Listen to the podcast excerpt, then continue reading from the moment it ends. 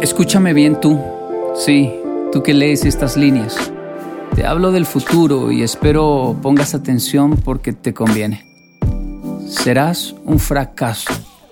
De esos fracasos que hacen bien las cosas, asegurando un futuro, estudiando lo correcto, buscando la mejor opción y tomando siempre decisiones sensatas. Mierda. Eres un fracaso que muchos envidian porque tienes buen trabajo, un salario mucho mejor que otros, un gran techo y excelente carro europeo. Mierda. El problema y la mierda no está en tus logros, por supuesto. Está en que aparentas ser intachable y que todos a tu alrededor te respetan porque solo tienen cosas buenas que decir de ti. Mierda. Eres una bomba de tiempo que acumula mucho excremento por intentar contener hasta tus malos pensamientos.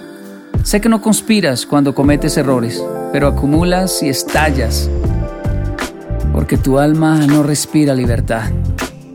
Bella esposa tendrás, pero aunque sonríe ante los demás, sus marcas de amargura delatan tu mierda.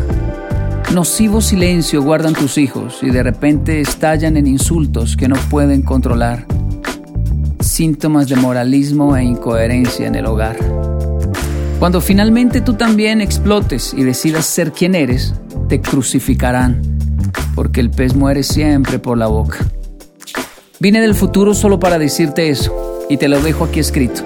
Si no cambias, si no arriesgas, si no tomas la decisión de dar a luz tu naturaleza entera y no solo la que te gusta y le parece correcta a los demás, si no enfrentas esa sociedad enferma de hipocresía y doble moral, como ellos serás, una mierda. No importa si crees o no que vengo del futuro, pero sí debes estar seguro que serás infeliz cuando no soportes ya verte al espejo.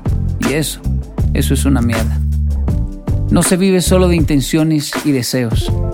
Se vive realmente cuando descubres ciertas verdades y tomas decisiones radicales ante ellas. En el futuro, para cuando decidas hacer algo ante esta verdad, no será demasiado tarde pero sí serás demasiado viejo y anhelarás ir al pasado y advertir a tu otro yo. Por eso estoy aquí, mirándote a los ojos y dejándote esta nota en tus manos sin arrugas de 18 años. Con amor, tu otro yo de mierda. Decidí publicar lo que un viejo amargado y raro me dejó hace años.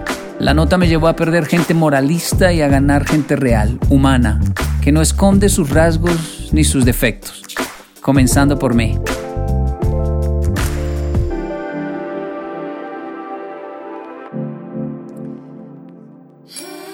Si todo lo anterior no es para usted, solo déjelo pasar.